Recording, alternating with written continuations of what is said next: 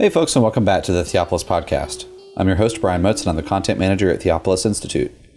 Theopolis trains men and women to lead cultural renewal by renewing the church. Participants in our programs learn to read the Bible imaginatively, worship God faithfully, and engage the culture intelligently. In this episode, we have a talk from Jim Jordan on partying with Solomon, which takes a look at the book of Ecclesiastes and how we can eat, drink, and be merry in the times we find ourselves in. We really hope that you are encouraged by this time of teaching and here is Jim Jordan discussing the book of Ecclesiastes and partying with Solomon.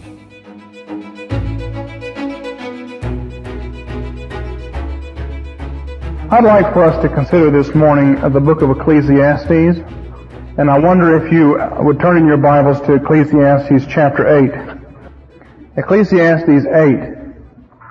And I'll read as our text verses 14 to 17. There is something meaningless that's done on the earth. That is, there are righteous men to whom it happens according to the deeds of the wicked. On the other hand, there are evil men to whom it happens according to the deeds of the righteous. I say that this too is meaningless, futile, vanity. So I commended pleasure. For there is nothing good for a man under the sun except to eat and to drink and to be merry, and this will stand by him in his labors throughout the days of his life that God has given him under the sun. When I gave my heart to know wisdom and to see the task that's been done on the earth, even though one should never sleep day or night, and I saw every work of God, I concluded that man cannot discover the work that's been done under the sun. Even though man should seek laboriously, he will not discover. And though the wise man should say, I know, he cannot discover. Now this is the Word of God. And the Word of God here says in verse 15, I recommended pleasure, for there is nothing good for a man under the sun except to eat, drink, and be merry. For this will stand by him in the midst of all the labor and pain and toil that God has allotted to him under the sun in this life. Now my question for you this morning is, do you believe that? You believe the Bible says to eat, drink, and be merry? Well, before we answer that question, let's look at what else Solomon has to say here in the book of Ecclesiastes. Now, I know there are scholars who think that Solomon didn't write Ecclesiastes, but as we'll see, it was written by the son of David who was king in Jerusalem, and I don't know who else that would be. Uh, and I don't really see any reason to question that Solomon wrote this. You know, in Germany, for several centuries, scholars have made names for themselves and uh, gotten appointments to universities by coming up with new things. They're like the Athenians in Acts 17. They're always coming up with something new. And so if there's any way you can call something in the Bible into question, then you do so, and then you become a professor at some German university, and then you're read by Americans who are so awed by German scholarship that they think that it couldn't possibly be wrong. But my Bible says, the words of the preacher, the son of David, king in Jerusalem. And it sure sounds like Solomon to me. And it did for all the centuries of the church until recent years. So, I believe that, and you don't have to, but you should. Chapter 2 verse 24 of Ecclesiastes says, There is nothing better for a man than to eat and drink and tell himself that his labor is good this also I have seen that it's from the hand of God. There is nothing better than to eat and drink and tell yourself that your work is good. You may have to do that. You may not think that you're amounting to much of anything. But there's nothing better than to eat and drink and tell yourself that you do count for something and your work is good. And that's a gift of God. That's what it says. Chapter 3 verses 12 and 13 say, I know that there's nothing better for them than to rejoice and do good in one's lifetime. Moreover, that every man who eats and drinks and sees good in all his labor, that's a gift of God. Eat and drink. None of this anorexic stuff. Then chapter 5 verse 18 says, Here is what I have seen to be good and proper, good and beautiful, to eat, drink, and enjoy oneself and one's labor in which he toils under the sun during the few years of his life that God has given him, for this is his reward. You know what's good? Eating and drinking is good. And enjoying your work. That's a gift of God to enjoy your work. during the few years of life that God has given you on this earth. Chapter 9, 7, and 8. Go then, eat your bread in happiness, drink your wine with a cheerful heart, for God has already approved your works. Let your clothes be white all the time, and let not oil be lacking on your head. Well, I don't know that we have to take that literally, but you get the idea. Eat and drink. Now, if that seems strange to you, there's a good reason why it may seem strange to you. Because you're probably more familiar with Luke chapter 12, verses 16 to 21. So let's turn there and see what Jesus says. Jesus refers back to Ecclesiastes, but with a twist. And you've heard this before, and if you have misgivings about all this eat, drink, and be merry stuff, here's why. Jesus told them a parable saying, the land of a certain rich man was very productive. And he began to reason to himself, saying, What shall I do since I have no place to store my crops? He said, This is what I'll do. I'll tear down my barns and build larger ones, and there I will store all my grain and my goods, and I will say to my soul, Soul, you have many goods laid up for many years to come. Take your ease, eat, drink, and be merry. God said to him, You fool, this very night your soul is required of you, and now who will own what you have prepared? So is the man who lays up treasure for himself, and is not rich toward God. This man said, eat, drink, and be merry, and God called him a fool. So maybe it's a bad thing to have this eat, drink, and be merry attitude on life. Isn't it the height of irresponsibility to have an eat, drink, and be merry attitude on life? Isn't it something that we should be suspicious of? No, not really. You see, the evil in Luke 12, 16 to 21 is the evil of presuming on the future. It's a matter of when and how you eat, drink, and are merry. There are two different contexts in life, and I want us to think for just a few minutes here about those two different contexts. Because Ecclesiastes draws the contrast in the sharpest possible way. And sometimes in your life and mine, God will draw the contrast in the sharpest possible way. You see, the first context, to eat, drink, and be merry, is in the context of my works. The other context is in the context of total faith. The man in Luke chapter 12 eats, drinks, and is merry in the context of his works. He believes he controls the future. He believes that he understands everything he needs to know. He understands the weather patterns. And so he knows that his crops are going to continue to get bigger and bigger because he can plan. So he can build another barn. He understands medicine. He understands vitamins and herbs. Okay? He's taking his multis every day. And uh, he's taking his biochemical cell salts and all the other things he's supposed to take. And he's eating right. Fish five times a week. Red meat only once every six months. Lots of veggies. No oil. Whatever. He's doing all the things right, so he knows he's going to live for another 20 years. He can count on it. And he is in control. He understands. He's got money. He's in control. He's made a place for himself. And now he can relax, eat, drink, and be merry because he's in control. The book of Ecclesiastes says exactly the opposite. It says, you do not understand the world. You do not control the world. Every time you think you've got it figured out, God broadsides you. And when you look at the world carefully, it makes no sense. That's what Ecclesiastes says. Some of you seem to know something about this.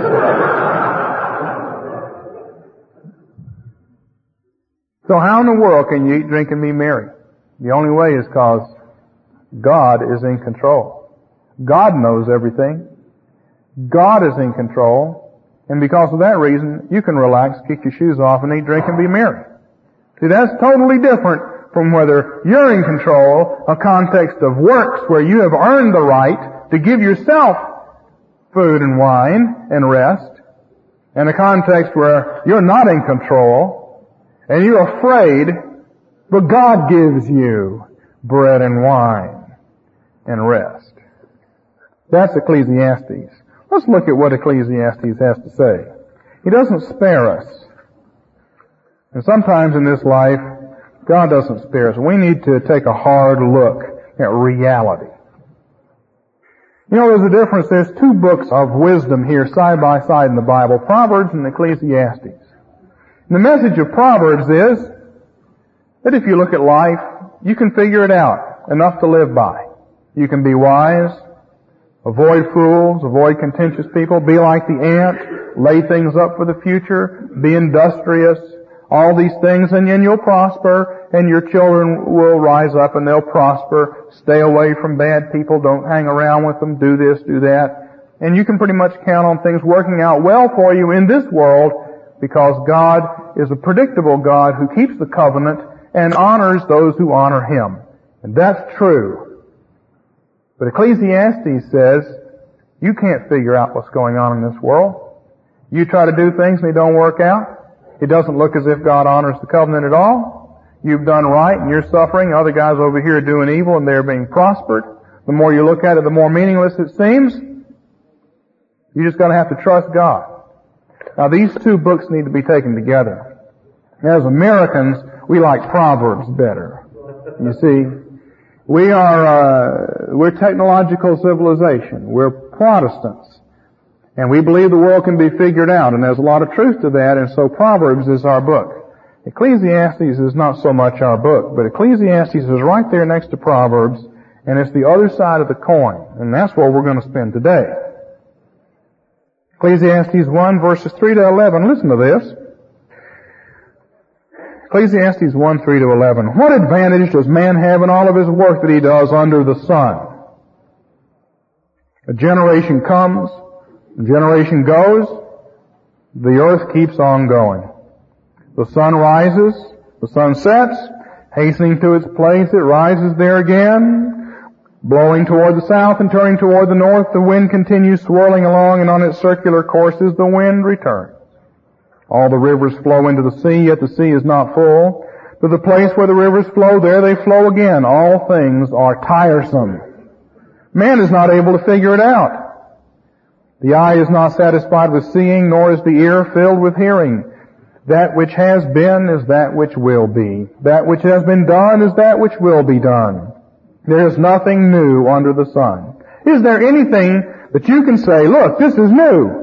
Huh. It's already existed for ages that were before us. There is no remembrance of these earlier things. That's why it seems new. Also of the later things that will occur, there'll be for them no remembrance among those who come even later. You think it's new? You think you've discovered some new truth out of the Bible you're reading along? Wow! And you discover it was already in those old commentaries. Matthew Henry saw it.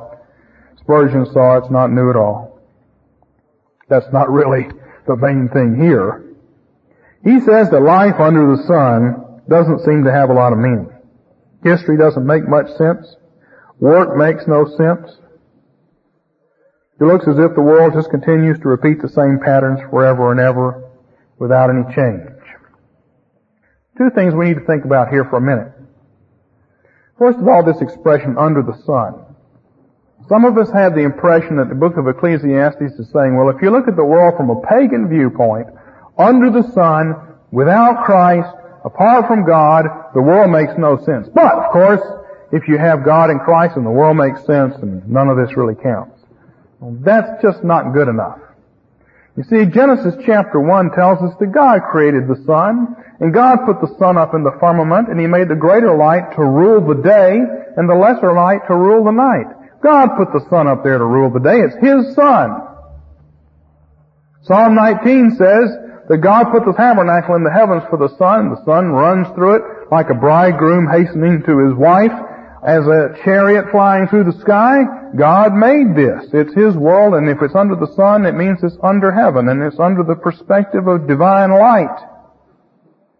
And what Solomon is saying, and you mustn't try to run away from this, is that even under the sun, with God's light shining on it, the world doesn't seem to make much sense sometimes. Now look, Solomon knows that it's not really totally true that there's nothing new under the sun. Solomon knew that God had made a new covenant with David that was new. And he knows that someday the Messiah is going to come and usher in a new kingdom and that will be new. It's true. Solomon knows That it's not completely true that everything just continues on and on.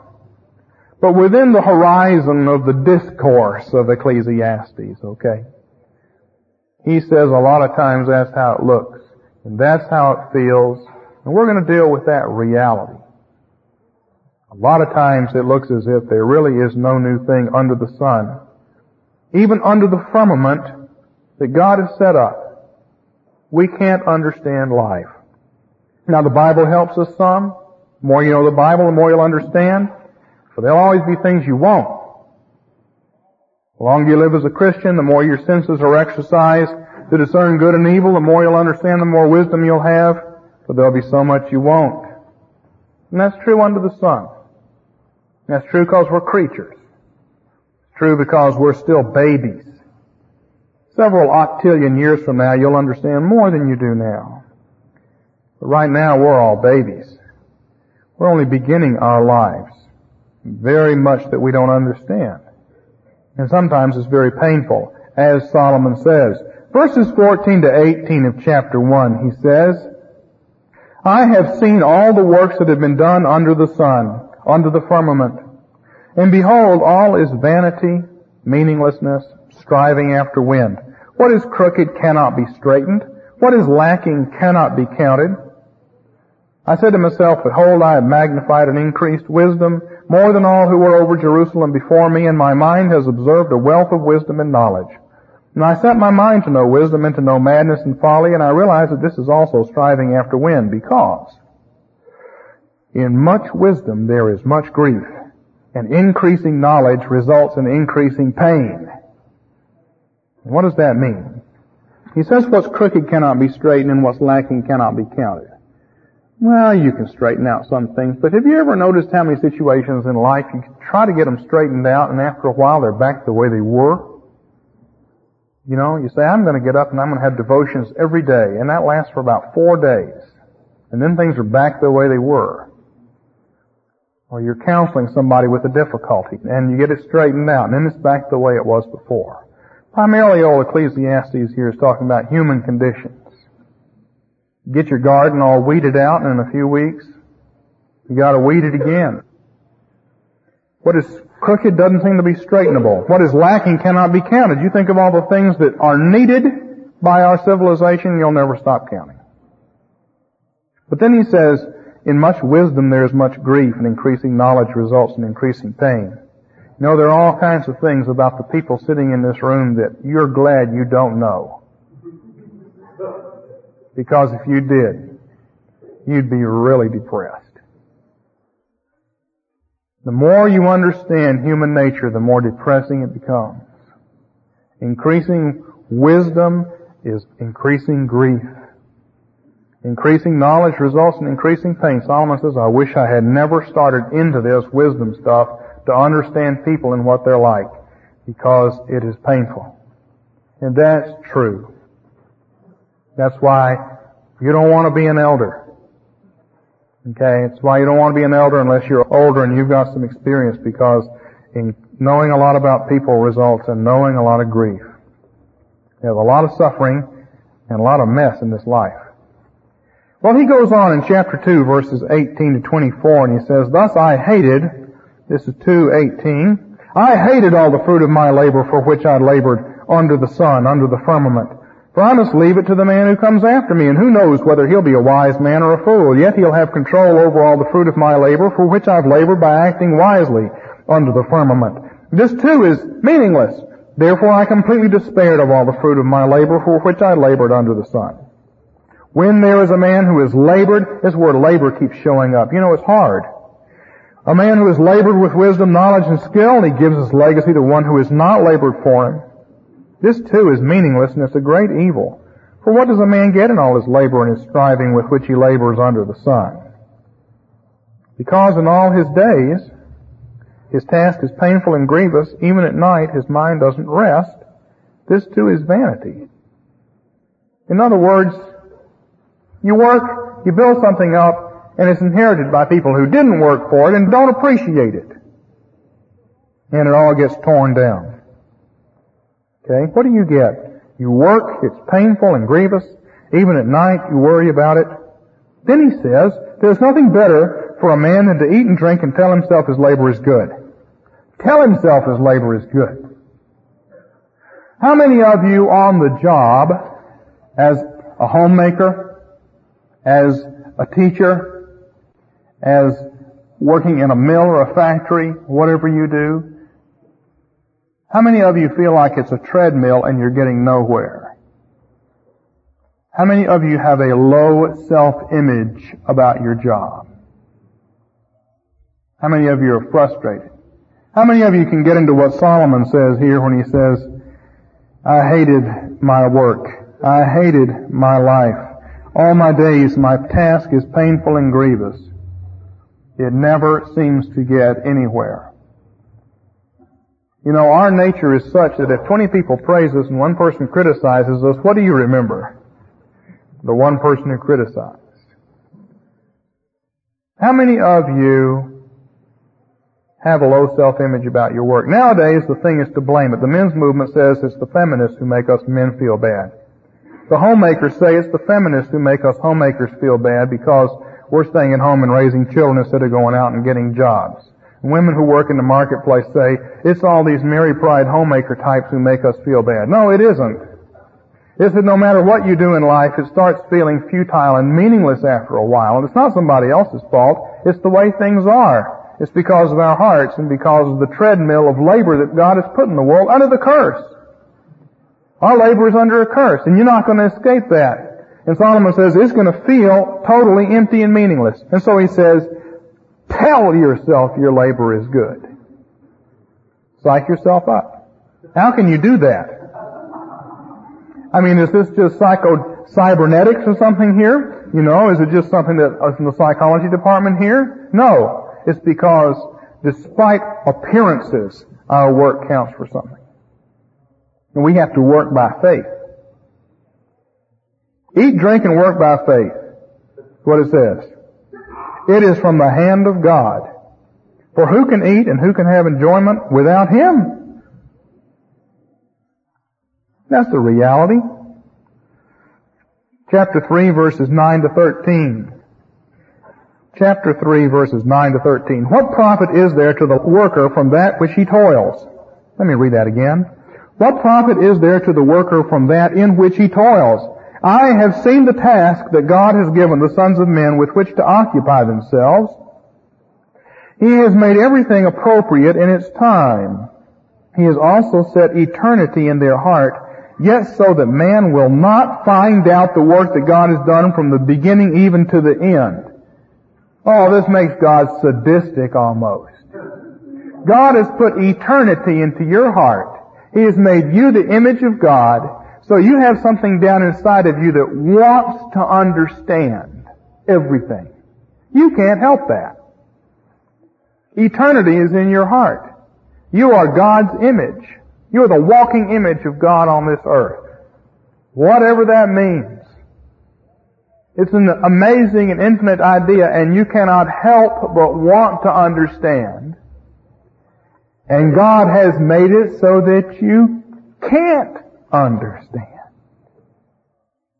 Because it's too much. Men will not find out what God has done from the beginning even to the end. Now I think if we hadn't sinned, we would live with that. We would say, well, as the years go by, we'll learn more and more, and we could relax, and the eternity in our heart would make us want to know more, and we would know more, and this would be a pleasurable experience. But as it is, because of sin, it's frustrating. We want to know, we want to understand, we want to know what's going to happen in the future. We want to be able to plan for our children. We want to be able to plan for our old age. We want not to have to be afraid about all these things.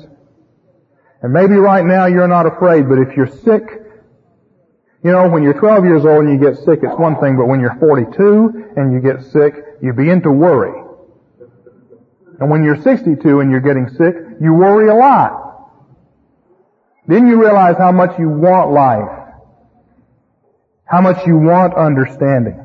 And you're not going to get a whole lot of it. And that frustration and tension is there. We are the things in this universe that have eternity in our hearts. Amazing. But we will not understand it And that will frustrate us. And so he says in the next verse, there is nothing better for them than to rejoice and do good in one's lifetime. Moreover, that every man who eats and drinks sees good in all his labor, and it's a gift from God. Now this goes a little beyond it. We said a moment ago that we have to tell ourselves that our labor is good, but it says here that the man who eats and drinks begins to see good in his labor. And I don't know quite how that works. But Solomon says, and under divine inspiration, that it's true. The man who eats and drinks sees good in his labor. Now, we're going to have to figure out what this eating and drinking is. You're looking at it right here. Solomon has something very particular in mind, as well as something general. Chapter 5 verses 13 to 18. Listen to this, he says, There's a grievous evil that I have seen under the sun, riches being hoarded by their owner to his hurt. That's really what Jesus was talking about in his parable. Riches hoarded by the owner to his hurt. When those riches were lost through a bad investment and he had fathered a son, there was nothing to support him. As he came naked from his mother's womb, so will he return as he came. He will take nothing from the fruit of his labor that he can carry in his hand. This also is a grievous evil. Exactly as a man is born, thus will he die. So what is the advantage to him who toils for the wind? Throughout his life, Indeed, he eats in darkness with great vexation, sickness, and anger. You ever know anything about vexation, sickness, and anger?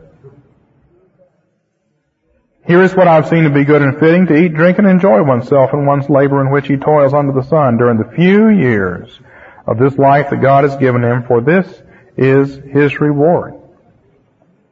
In the midst of the meaninglessness and labor of life, you can eat, drink, and be merry. About a month ago, I got back from speaking in Portland, Oregon. My wife met me at the airport and she looked very upset and I said, what happened? And she told me that the husband of her closest friend back in Tyler had dropped dead of a heart attack. One of my closest friends that morning. He was 42. He was dead before he hit the ground. So we just packed the car and went back. This man had had a very difficult life and had finally gotten a job that had a lot of future to it. He had finally gotten out of a bad church situation and was very happy for the first time in about eight years. And suddenly died. Things like this happen all the time. You bring a child up, 17, 18, suddenly he's killed.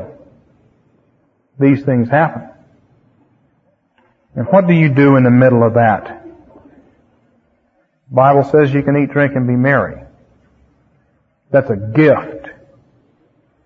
And it contradicts the way the rest of life looks so much of the time. Then he says, and this will be the last passage we'll look at here before I preach on it a little bit. Don't get your hopes up. I've still got 20 minutes. Ecclesiastes 8, 14 to 17. This is the passage we read to start with says, uh, here it is again. There is a meaningless thing that's done on the earth. That is, there are righteous men to whom it happens according to the deeds of the wicked. On the other hand, there are evil men to whom it happens according to the deeds of the righteous. And this is meaningless. It's futile. It shouldn't be this way. It's not what Proverbs says. Proverbs tells us that if you live right, you prosper, and if you live wrong, you suffer. But he says, this is not the way it always comes out. In fact, very often it doesn't seem to come out that way. And as you look around the world, more often than not, it looks sometimes as if it's not going the way it's supposed to go. And this is empty and futile. So he says, well, when you see this happen, eat, drink, and be merry. Because there's nothing better in this life. Nothing better? Better than a new car? Better than having six healthy children? Better than getting married? Better than having a million dollars? There is nothing better than to eat, drink, and be merry. We'll come back to that. Because he says one more thing. He says, I gave my heart to know wisdom and to see the task that's done on the earth, even though I would work on it day and night. If you would spend and never sleep day or night and think about what's done on the earth, and see every work of God. You conclude, man cannot discover the work that's done under the sun. Even though a man should seek laboriously, he will not discover. A wise man should say, well, I know. The Fact is, he cannot find it out. You cannot uncover how this world works. Now people think they have. If you keep up with modern physics, you know that they keep finding out that they don't. There's always something new. Science of chaos and other things. Many of you read The Name of the Rose by Umberto Eco. Did anyone read that? His theme in that book is that there are a lot of things you can, but you cannot figure the whole thing out. Eco is a practicing Roman Catholic who goes to Mass every morning. He writes as a Christian, and that's very apparent in his second novel, Foucault's Pendulum, which is an attack on modern, what's called deconstructionism, the attempt to say that life is meaningless. And he shows where that leads. It leads into the demonic realm. But in his first book, The Name of the Rose, you have uh, Sherlock Holmes character, William of Baskerville, and Baskerville there means Sherlock Holmes, and he's trying to discover this series of murders, and he does remarkable things. He discovers a lot about each of these murders that's taking place in this monastery, but he never figures out the whole thing until it's too late. And the novel has as its theme that the mind of man is remarkable, but not omniscient. And that's what's happening here. It's a very good novelization of this theme. You will not discover. There's much you will learn, but you will not discover the whole picture. The reality of life is suffering. The reality of life is that our works decay. You plant a garden, you weed it up, you get your seeds in, and the next year when you go out, it's all weeds again. Cause and effect. We cannot trace it out. Life seems senseless. There's a lot of suffering. There is a lot of pain. And the wonderful thing about the Bible is that the Bible talks about this even though we don't. The Psalms in particular talk about it. Let me read you one Psalm. Uh, this idea of pain and meaninglessness and suffering in life that you do know about, don't you? It's in the Psalms, not so much in our hymns. This is Psalm 88. This is a psalm that's very much like Ecclesiastes. This is a maskil of Heman the Ezraite, not somebody we know a lot about. O Lord, Yahweh, God of my salvation, I have cried out by day and in the night before thee. Let my prayer come before thee. Incline thine ear to my cry, for my soul has had enough troubles and my life is drawn near to the pit. I am reckoned among those who go down to the pit.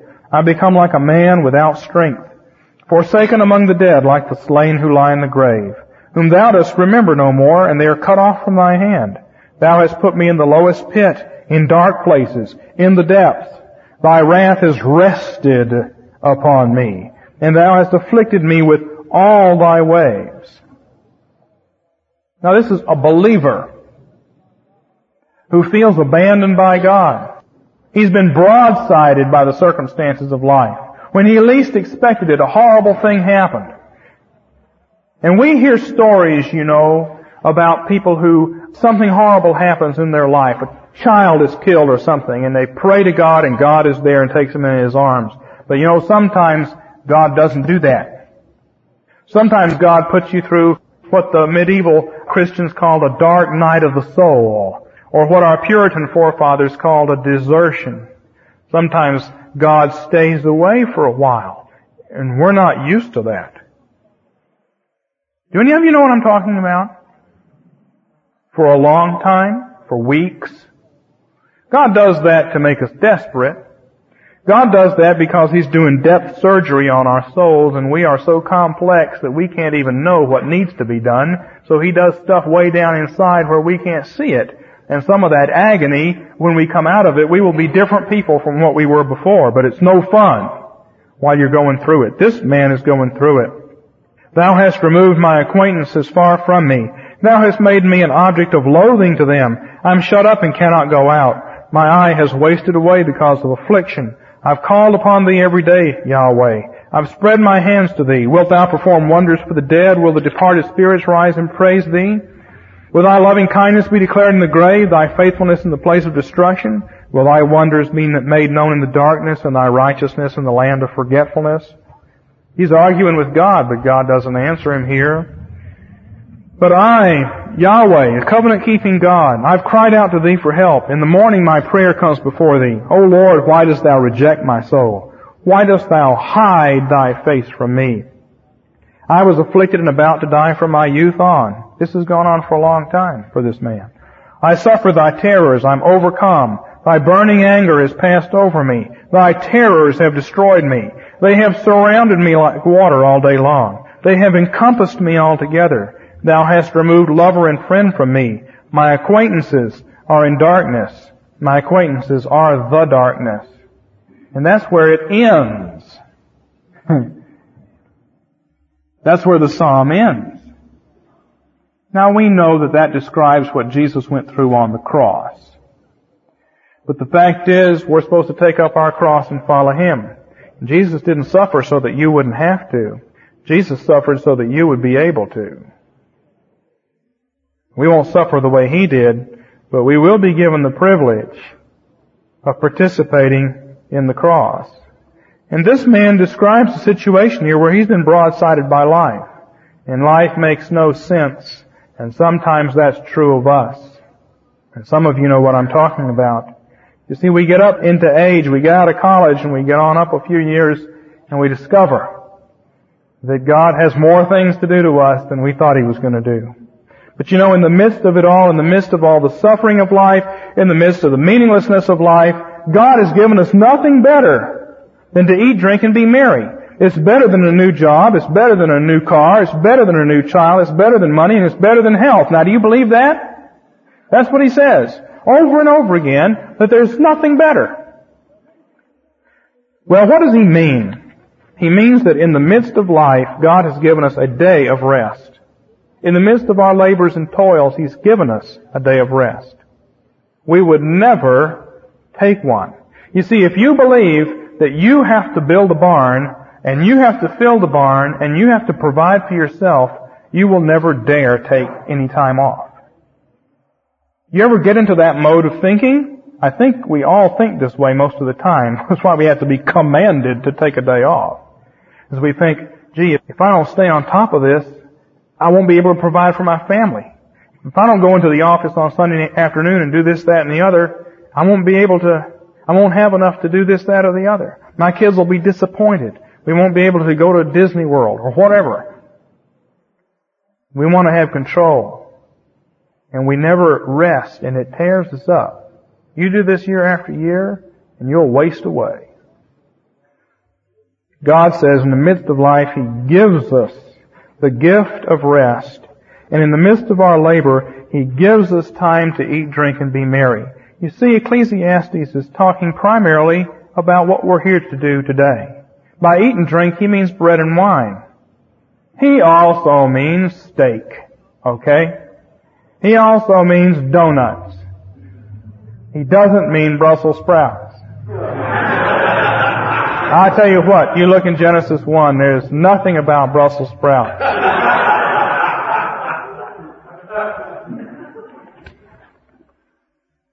Well, actually, Brussels sprouts are okay.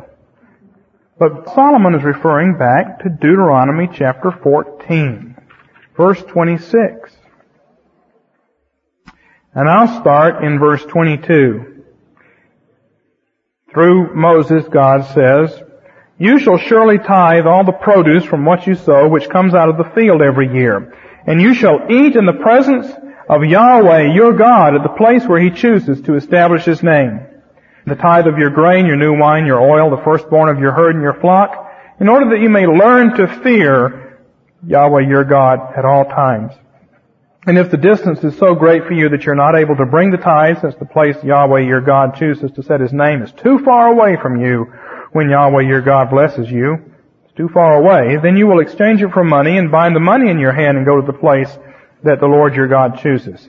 And you may spend the money for whatever you want, for oxen, sheep, wine, or strong drink. Strong drink means beer.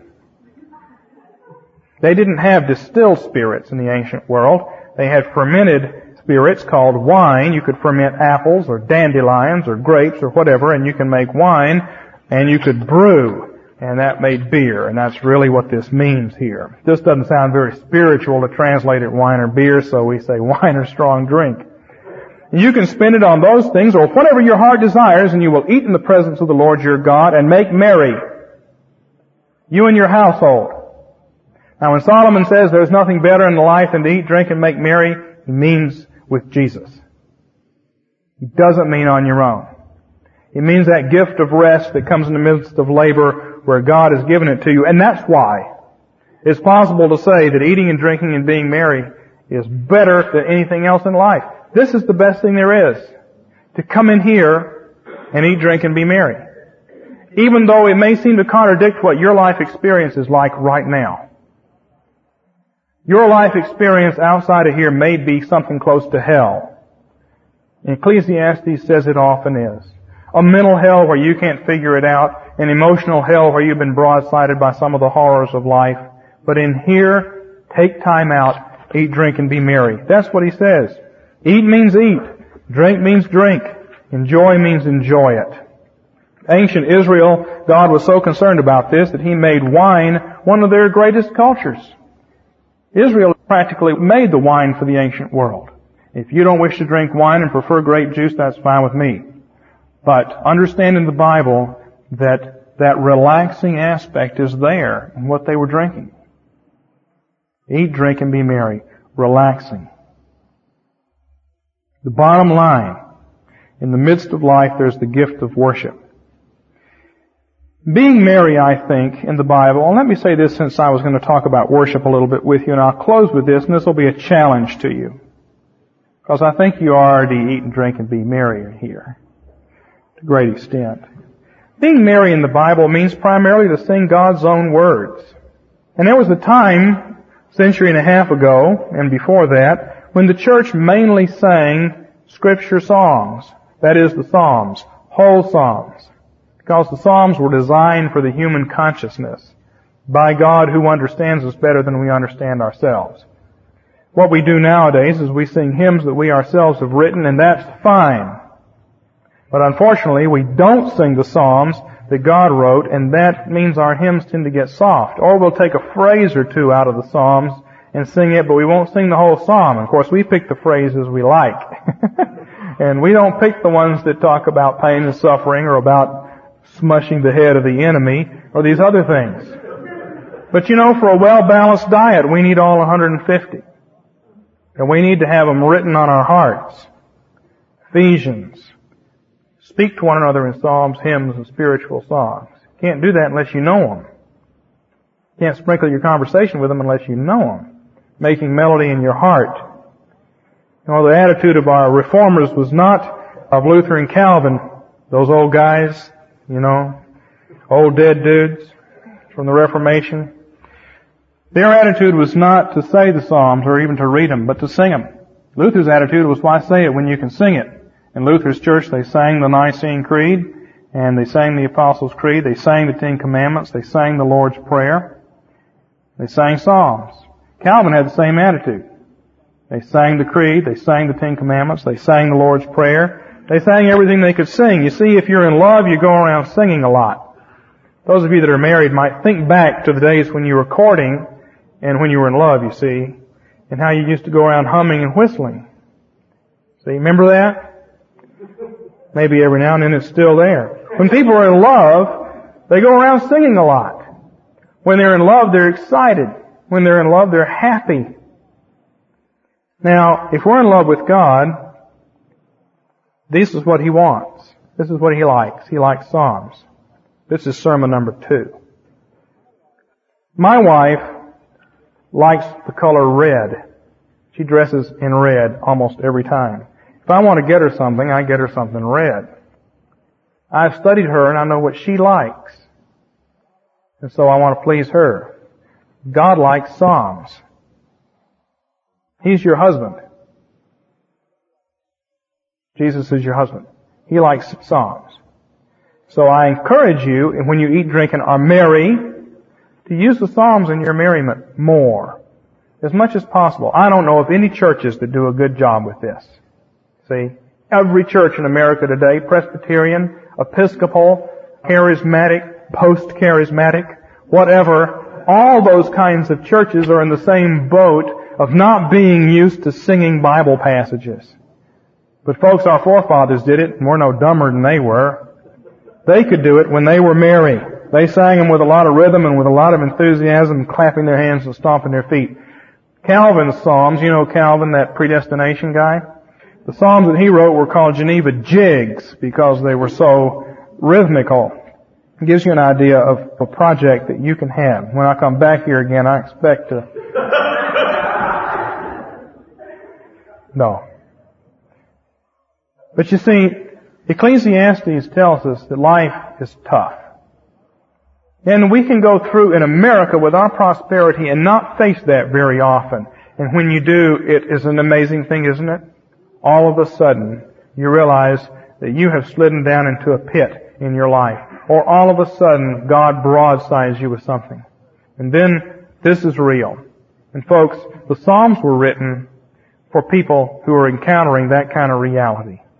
And so, when we eat, drink, and are merry, let me encourage you to work the Psalms more into your worship privately and corporately. Why are we here today? It's because in the midst of life, in the midst of all the pain, suffering, and meaninglessness that so often afflicts us, God has given us the gift of eating and drinking and making merry. And there is nothing better than that. There is nothing better. Thank you again for enjoying this episode of the Theopolis Podcast. For more information and for more content from Theopolis, you can check us out online at theopolisinstitute.com. We release new articles every Tuesday and Thursday on our blog, so you'll want to make sure to look out for those. You can also find us on Twitter at underscore Theopolis and on Facebook if you just search for our name. If you've been helped, sharpened, and encouraged by this podcast, we'd really love it if you would go to iTunes and leave us a review. It just takes a few seconds, and it really will help us along in getting our content in front of new listeners. That's all for now, friends. We really look forward to being with you all again in the next episode. And as always, thank you so much for listening.